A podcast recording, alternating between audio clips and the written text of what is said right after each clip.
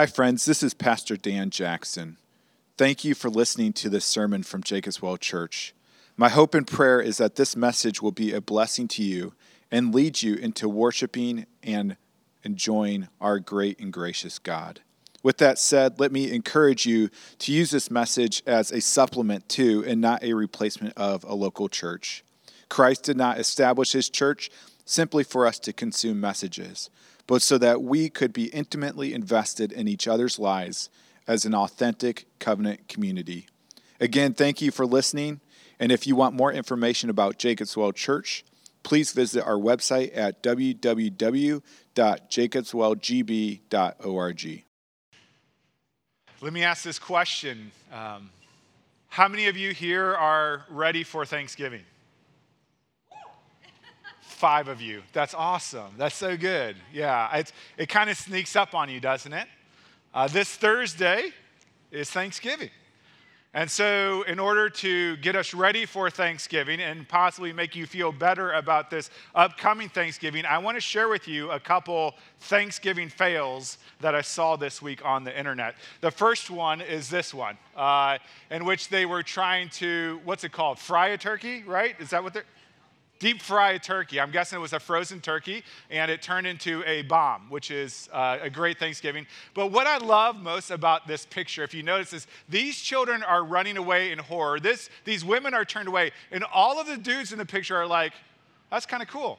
I kind of like that. That's kind of cool. So, so that's the first Thanksgiving fail that I really enjoyed. And then um, maybe you've heard of Black Friday, right? This was Black Thursday, I don't Oh my goodness, that's so bad. What do you do in that situation? Chinese takeout? I don't know. But so that's Black Thursday. The next one is why uh, we have Thanksgiving pies and not Thanksgiving cakes. This is a, a cake of a turkey which uh, I think only someone would eat if they lost a bet. And then the final one up here uh, is one that I just I could not stop laughing when I saw. I do not know how you get flames like that to come out of an oven. I do it with a grill all the time, uh, but this is, this is out of an oven. And so those are some Thanksgiving fails that hopefully you do not repeat this year.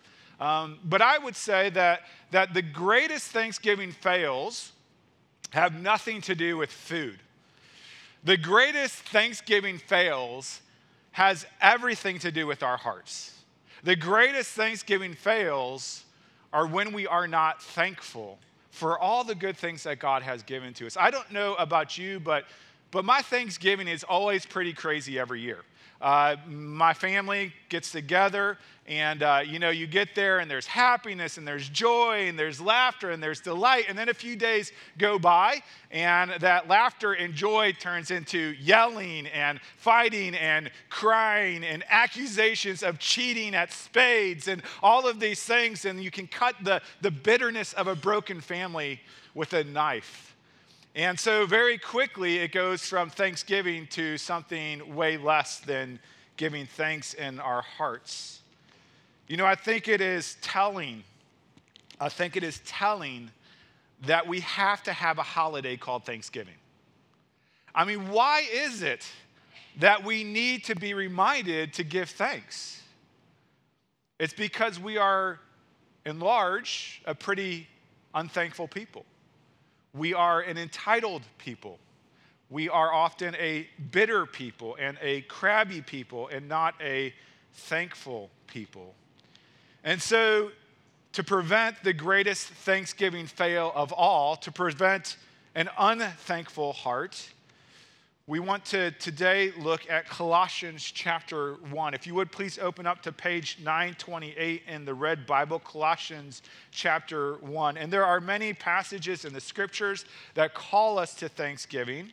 Uh, but in this passage, uh, we will read of how the Apostle Paul overflows with thanksgiving. And it is a reminder to us this Thanksgiving week that Christians, Christians should be the most thankful people in the entire world. And so this passage unlocks for us the secret of being thankful no matter what our situation is here on this earth. So let's look together Colossians chapter 1 verse 1 through 8. This is God's word. Paul, an apostle of Christ Jesus, by the will of God, and Timothy, our brother, to the saints and faithful brothers in Christ at Colossae, grace to you and peace from God our Father. We always thank God, the Father of our Lord Jesus Christ, when we pray for you, since we heard of your faith in Christ Jesus and of the love that you have for all the saints, because of the hope laid up for you in heaven. Of this you have heard before, and the word of the truth, the gospel, which has come to you, as indeed in the whole world it is bearing fruit and growing, as it also does among you, since the day you heard it and understood the grace of God in truth. Just as you learned it from Epaphras, our beloved fellow servant, he is a faithful minister of Christ on your behalf and has made known to us your love in the Spirit. Let's pray. Lord, we come today confessing that instead of believing and understanding that we deserve nothing good, and you have given us everything that is good, that instead of knowing and believing that, we reverse the truth and we believe that we deserve everything good and you have given us nothing good. We're so focused on the things that we don't have, that we think we deserve, that we forget the million things we do have that we don't deserve. Because of this, Lord, we have been unthankful bitter, and angry. And so, Lord, we pray for the grace of your Holy Spirit through your word to give us a heart of thanksgiving that overflows today, this week, and for all eternity. And we pray this in Jesus' name. Amen. Did you know that in the Bible, God does not recommend that you be thankful? He doesn't recommend it because he commands it. It is a command of God for you and me to be thankful. So I'm curious would you consider yourself a thankful person? Maybe what is more telling is would those closest to you, your family members, consider you a thankful person?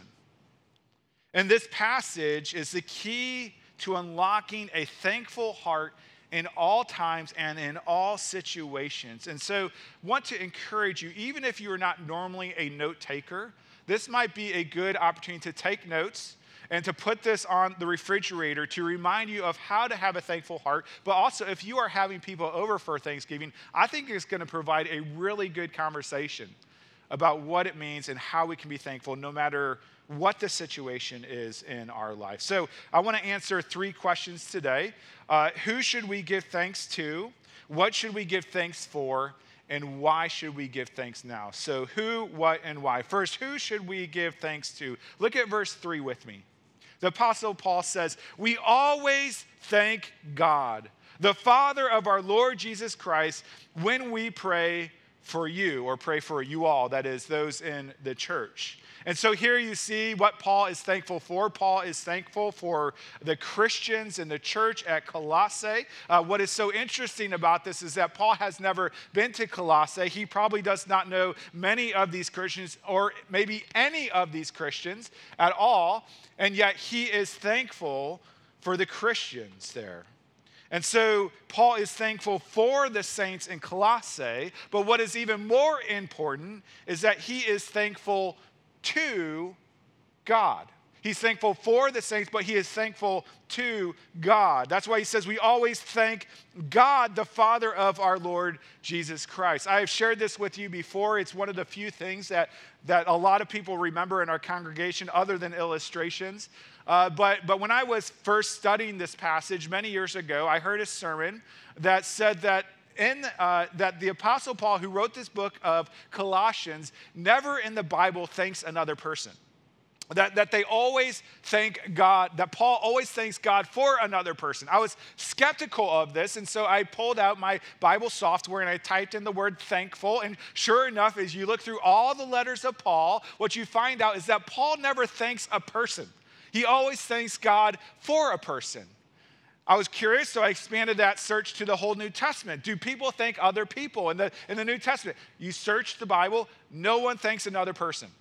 I know this seems strange. So then I'm like, okay, let me expand it to the whole Bible. And as I look through it, what I saw is that there is never an instant in the Bible in which a person thanks another person. Now, it may exist, okay, and I just did not see it, but in my search, I never saw a spot where an individual thanks another person, but rather they're always thanking God. They're always thanking the Heavenly Father. Even Jesus thanks the Father. Even in Isaiah 38, it tells us that Sheol, the realm of the dead, does not thank God. And so, so one of the attributes of hell is there is no thanksgiving to God. Now, whether this, again, is 100% consistent in Scripture or not, I am not positive, but this search alone reveals something very, very important. It reveals that for all things, we must thank God first and foremost. As you may know, last week I wasn't here. David did a great job uh, with like an hour notice coming up and, and preaching. It was wonderful. But, but I had woken up probably around 5.30 in the morning um, and uh, don't want to give too many details, but felt sick. My back was hurting, ended up passing out for a few seconds, and then woke up and was nauseous. And so I went to bed, and my dear wife uh, took very good care of me. Uh, I asked her to get me a heated up rice sock, and so she went and heated it up, and I put it on my back, which provided some relief. And then I told her I felt nauseous, and so she went and got a bucket and brought it to me for obvious reasons. And then when I was finally able to get up and start watching the service online, she brought me some chicken noodle soup. And every time she did these things, I was like, Trish, thank you. Thank you so much. Thank you for doing this, Trish. Thank you for doing this.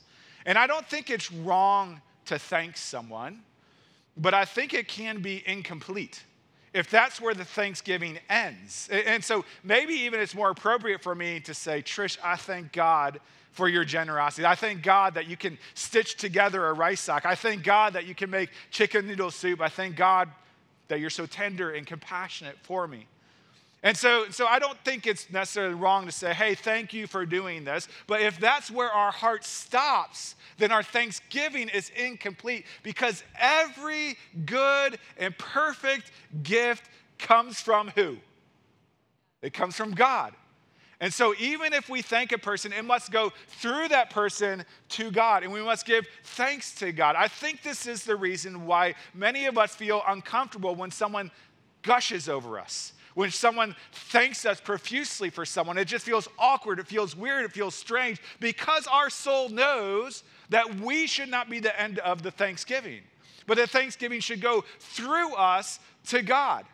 And so I want to give you this encouragement, this challenge, this thanksgiving. It's to change your language when you are around your family.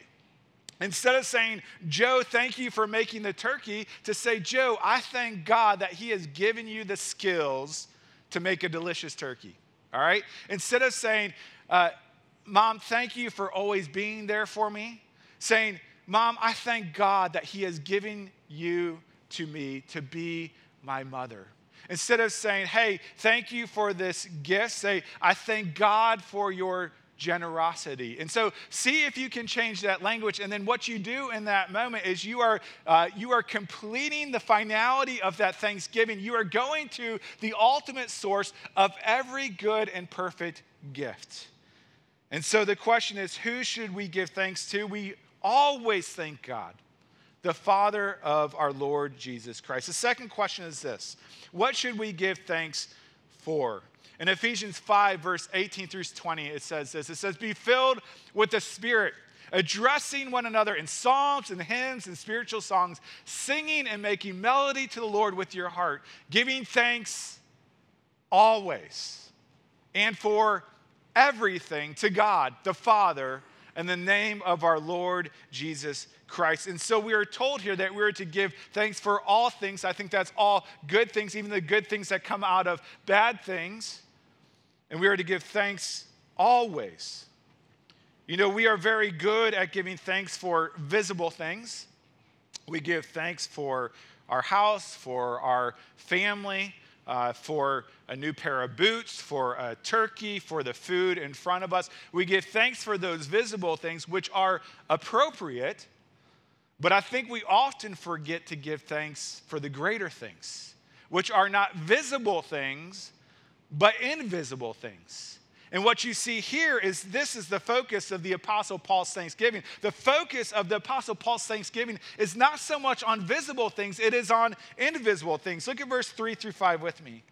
He says, We always thank God the Father of our Lord Jesus Christ when we pray for you, since we heard of your faith in Christ Jesus and the love that you have for all the saints, because of the hope laid up for you in heaven here you see three things that are invisible gifts of God that the Apostle Paul gives thanks for. And these are actually expounded throughout this small letter of, of Colossians faith five times, hope three times, and love five times. And so I want to take a minute just to look at these three invisible gifts of God that He has given to us that we should give thanks for. The first Paul thanks God for the invisible gift of faith in Jesus. Look at verse 3 with me again. He says, We always thank God, the Father of our Lord Jesus Christ, when we pray for you, since we heard of your faith in Christ Jesus. Notice this is very important. Paul is not giving thanks for a generic faith. He's not saying, I'm thankful that you just have faith, right? Faith in something, faith that everything's going to turn out okay. No, their faith is on a specific object, or better say, a specific person. I am thankful to God for your faith in Christ Jesus. Now, why is Paul giving God thanks for their faith? Shouldn't Paul be congratulating his readers on their faith?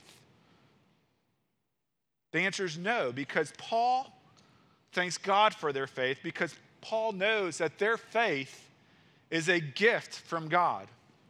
Ephesians 2 8 tells us very clearly, saying, For by grace you have been saved through faith. And this is not your own doing, it is the gift of God. You know, our hearts are so dead that they cannot produce faith any more than they can produce honey. Let me say again our hearts are so dead, so corrupt, so bent on sin that it cannot produce faith any more than our hearts can produce honey. And yet, God, by His grace, has given this amazing gift of faith in Jesus Christ. Saving faith is manufactured in our hearts by God through the Holy Spirit. And so saving faith is a gift from God. Therefore, we give thanks to God.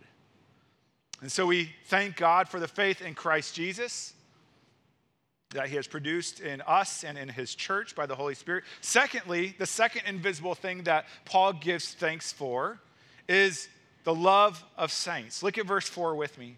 He says, Since we heard of your faith in Christ Jesus and the love that you have for all the saints. And then skip down to verse 8, and it says, And, talking about Epaphras, and has made known to us your love in the Spirit.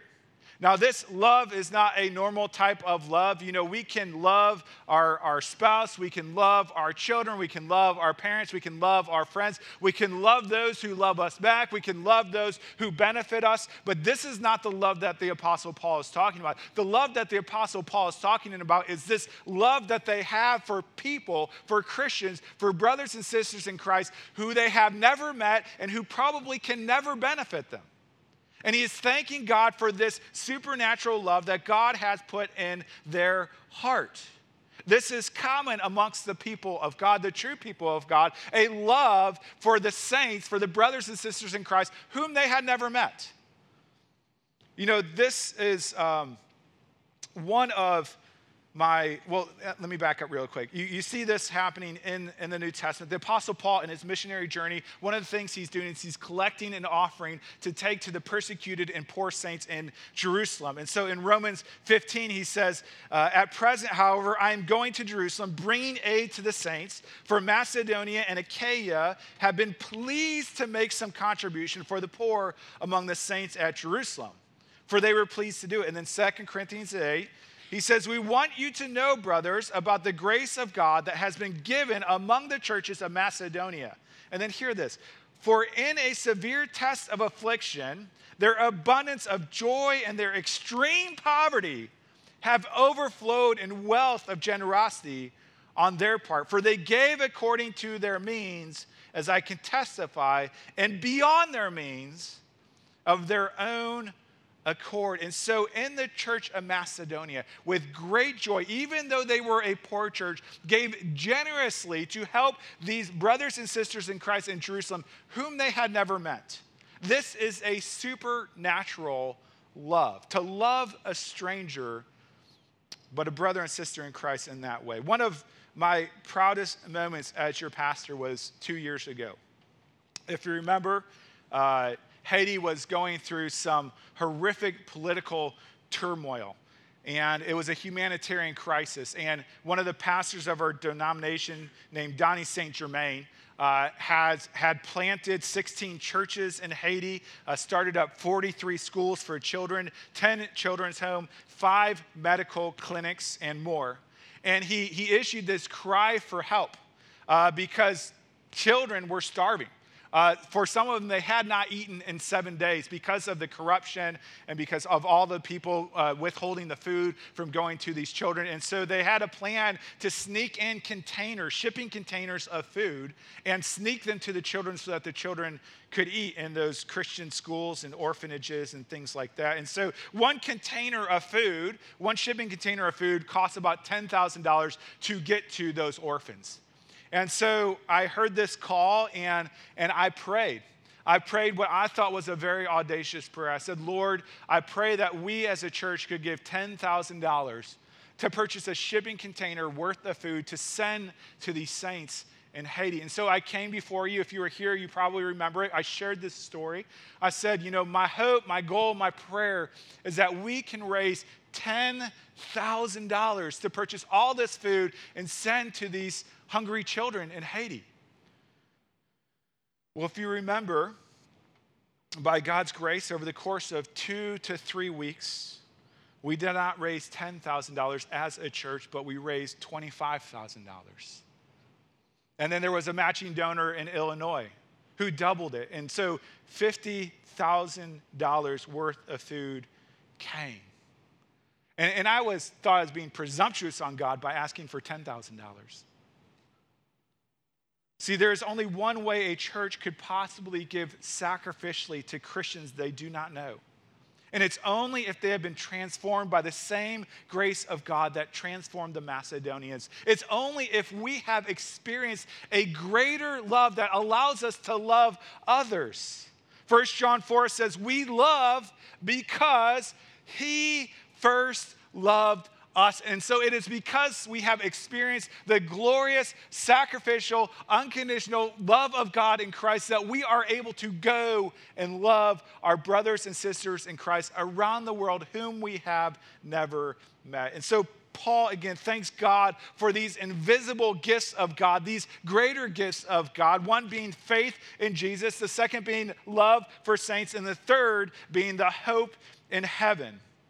Let's read this here in its context. Look at with me at verse 3 through 5. He says, We always thank God, the Father of our Lord Jesus Christ, when we pray for you, since we heard of your faith in Christ Jesus and of the love that you have for all the saints. And then here it is because of or on account of the hope laid up for you in heaven.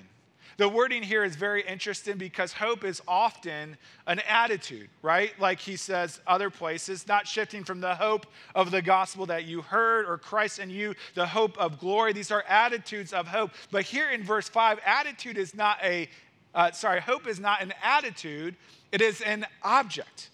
Like a pearl of great price, or a precious coin, or a treasure hidden in a field. Hope is an object for us laid up in heaven. And so the question is what is this object? What is this treasure?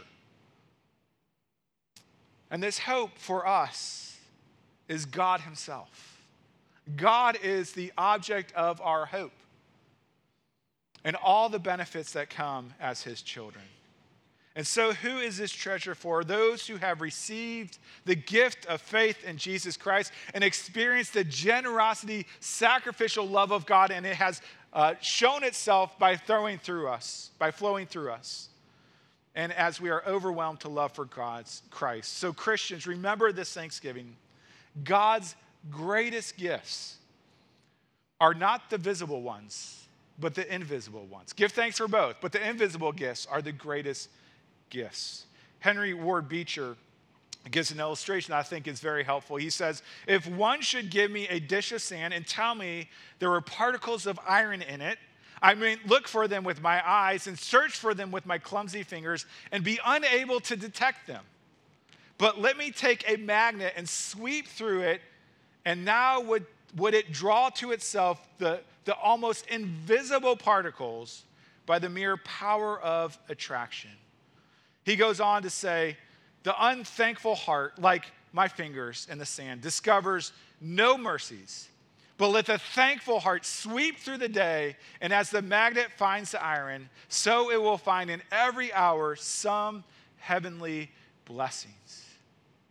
Christians, may our hearts be magnetized this week to detect the invisible blessings of God that we might overwhelm with thanksgiving for the faith we have in Christ, for the love of the saints, and for the faith in Jesus. So, who should we give thanks to? God. What should we give thanks for? Everything, especially the invisible gifts of God, of faith in Jesus, love for the saints, and the hope of heaven. Finally, why should we give thanks now? And really, the who and the what of Thanksgiving doesn't matter so much unless we know the why of Thanksgiving, why we give thanks to God.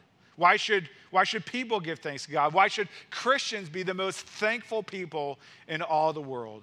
Well, look with me at verse 5, the second half. The Apostle Paul says this He says, Of this you have heard before in the word of the truth. What is the truth?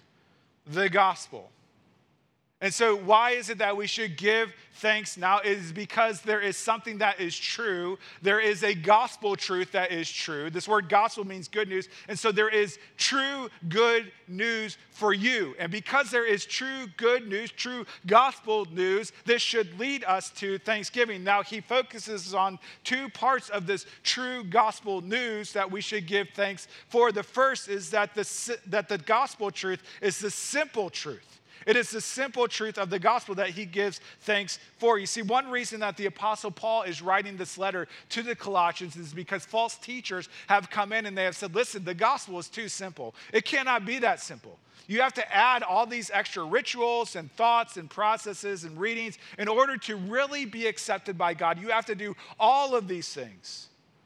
And so that's why in the second half of verse 6, Paul says, Since the day you heard it, the gospel truth, and understood the grace of God in truth. He doesn't say since the years that you learned it, he doesn't say since the week that you heard it or the month that you studied it, but the day that you heard it. He could have said the moment that you understood it. Now you may be asking, why, what is the simple truth of the gospel? Well, I think it is most um, compactly communicated in 1 Corinthians 15 where it says this Now I would remind you, brothers, of the gospel I preached to you, that Christ died for our sins in accordance with the scriptures, that he was buried, that he was raised on the third day in accordance with the scriptures. The gospel of truth is so simple, a child can understand it. And yet it is so sophisticated and so deep that a theolo- theologian can spend their entire life studying it and barely scratch the surface. This is the simple truth of the gospel that God loves sinners so much that he sent his son Jesus into the world to take on our sin, to die on the cross for our sins, to take that penalty of God's wrath that we deserve, and then to raise on the third day to give us newness of life. And then Jesus ascended into heaven where he is ruling and reigning and will come back again and make all things new, make all things happy again. This is the simple truth of the gospel, the, the wonderful, the glorious truth of the gospel, but also the deep truth of the gospel. And so he gives thanks for the simple truth of the gospel. I think a helpful way of understanding this is what's been called gospel math. I think we have it up here, but, but the equation kind of goes like this is that gospel math is Jesus plus, that's not a minus, sorry, that's a dash there, but gospel math is Jesus plus anything equals nothing. So if you do Jesus plus my good works, Jesus plus baptism, Jesus plus communion, Jesus plus going to church, all of those are good things to do. Please don't hear me uh, say that they're not good. They're great things, they're things that you should do. But if it's Jesus plus any of these things, you end up with nothing. You end up with no salvation at all because it is Christ and Christ alone that saves you. And so that gospel math continues. And it's not only gospel, Jesus plus anything equals nothing, but if you could go to the next slide, that's hopefully there. There it is. Jesus plus nothing equals everything. And so Jesus and Jesus alone is what brings salvation upon us. And so this is so simple, but so wonderful and so glorious that we are saved in Christ and Christ alone. And so Paul gives thanks for the simple truth of the gospel, but he also gives thanks for the victorious truth of the gospel. Look at verse 5 with me again. Second half. He says, Of this you have heard before, in the word of the truth, the gospel, which has come to you as indeed in the whole world. It is bearing fruit and growing, as it also does among you since the day you heard it and understood the grace of God in truth. The gospel truth is not only a simple truth, it is a victorious truth. And one way we know this is simply by looking at the cross of Christ. Did you know that, that Jesus didn't create the cross? That the, that the cross was around about 500 years before the crucifixion of Christ. It was used by the Roman Empire and by the Babylonians to, to kill their political opponents. Uh, the, the, the cross was such a powerful symbol of agony and shame that the Roman Empire adopted it and used it frequently. Uh, it was used by the Roman Empire, but it was also used by the Persian Empire. And it was something that people looked at and shuddered in great fear and great, and great angst. But here's the thing is that the Roman Empire and the Persian Empire were not the only empires to wield the power of the cross. Jesus wielded the power of the cross as well. You see, the simple gospel truth is this man, Jesus, who only taught for three years, wielded the power of the cross not by killing his enemies on it, but dying on it for his enemies. That we, his enemies, could be reconciled to God. And you know what is just so amazing? Is that out of the Roman Empire, the Persian Empire, and the Christian Empire, Two of those you can only read about in history books. But one is alive and active and growing and victorious. If you know anything about the history of the world or the history of the church, you may know that corrupt people have been trying to kill the church in any way possible, from inside and outside the church. And yet, the empire of Christ is active and victorious today as it was in Paul's day when he wrote this letter. It has not ceased to bear fruit throughout the entire world. And so, Christian, if you are struggling to believe the victory of the gospel, consider your own life. Consider what your life would look like without Jesus. I shudder to think how horrendous my life would be if I did not have Christ. If you have that same feeling in your own heart, it is a reminder that the victory of the gospel is not only throughout the world, but it is also in your own heart. And it is conquering more and more territory, it is bearing more and more fruit. And so the gospel truth is a simple truth, it is a victorious truth that is conquering our hearts and the world. And for that, we give thanks to God always. Let me end with this. Maybe you're here today and uh, you say, you know, Pastor Dan, thank you for this sermon on Thanksgiving, but I really don't have much to be thankful for. Uh, you know, my life hasn't turned out the way I want it, or my family's in shambles. I mean, Thanksgiving looks weird this year because of people's views on masks and vaccines, or, or, or there's, just, there's just tension and we're divided and we're broken up. And so I'm not really sure I have anything to be thankful for. But what I want to remind you of is this is that the Apostle Paul, who wrote the letter to the Colossians, did not write this from a beach in Florida. He did not write this from a two story house with a white picket fence with 2.5 children. Jesus did not write this from a coffee shop. The Apostle Paul wrote this letter to the Colossians while he was in prison in Rome, awaiting for his trial and his death. And yet, here Paul says, I always thank God I always thank God, the Father of our Lord Jesus Christ.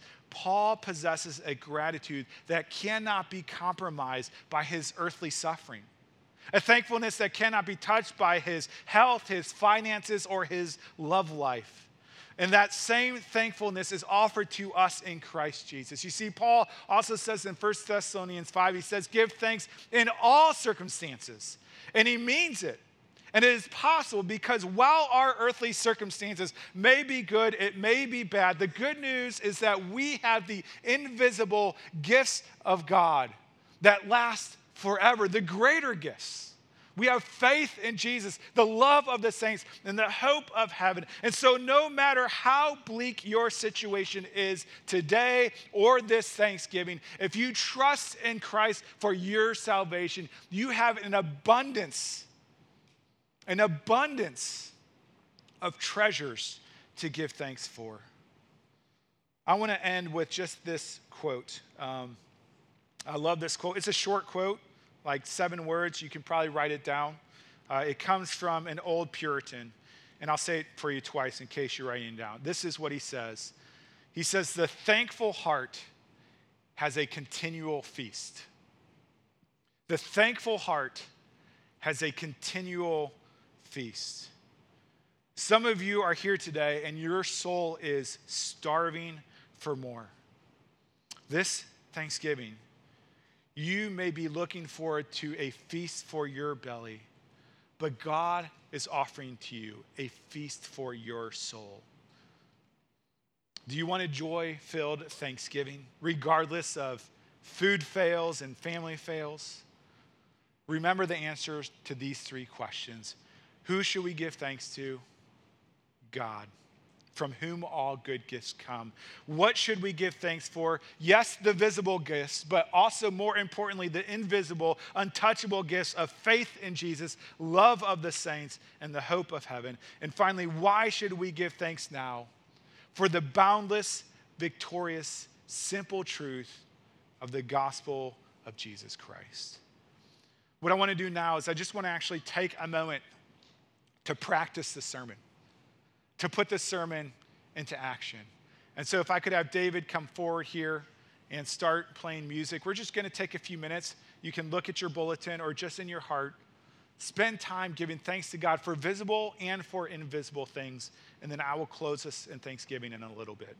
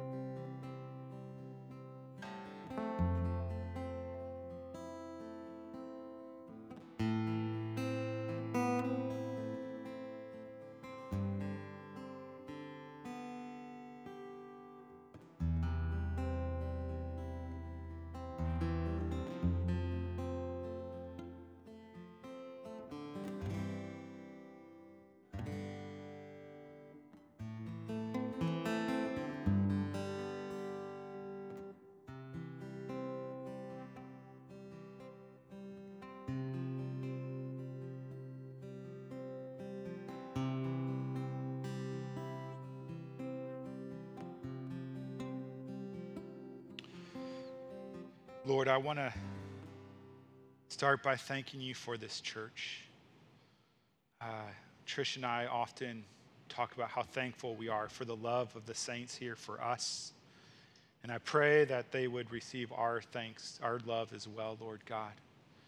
Lord, we're so thankful for a family of believers who we don't always get along, we don't always see eye to eye, we don't always agree with one another, Lord, but thankful for a family that loves one another, Lord. God, we also give thanks for the invisible gifts. We're thankful that you saw our dead hearts and you gave us faith in your Son, Jesus Christ. We do not deserve it, but you have given it to us as a gift of your mercy, God. We are so thankful for the hope that we have in heaven, God. That as we walk through the trials of, of this world, we are reminded, Lord, that this is only temporary. This is only a vapor in the scope of all eternity. And that we have a certain hope in heaven, the hope of being with you, God. And we long for that day. Lord, we, uh, we come to you and we ask that, that this week specifically, that we would be a people that overflow with thanksgiving, that we would take time to give thanks, Lord. Uh, we, we confess that even in this, these, these, this 60 seconds to give thanks, we run out of things to give thanks for sometimes because we're just such an unthankful people. And so, God, show us all the things that we have to give thanks for and let us overflow with thanksgiving that our souls may have a feast this week, Lord. Lord, as we turn to the table, we're reminded, we are reminded of your grace to us in Christ. We're reminded that, that Christ died for our sins, that he sacrificed his body and his blood to draw us to yourself, that our souls can be satisfied in you. And so, Lord, let us receive these elements with thanksgiving and joy and celebration that you have given us the greatest gift of all. You have given us yourself. Thank you. In Jesus' name, amen.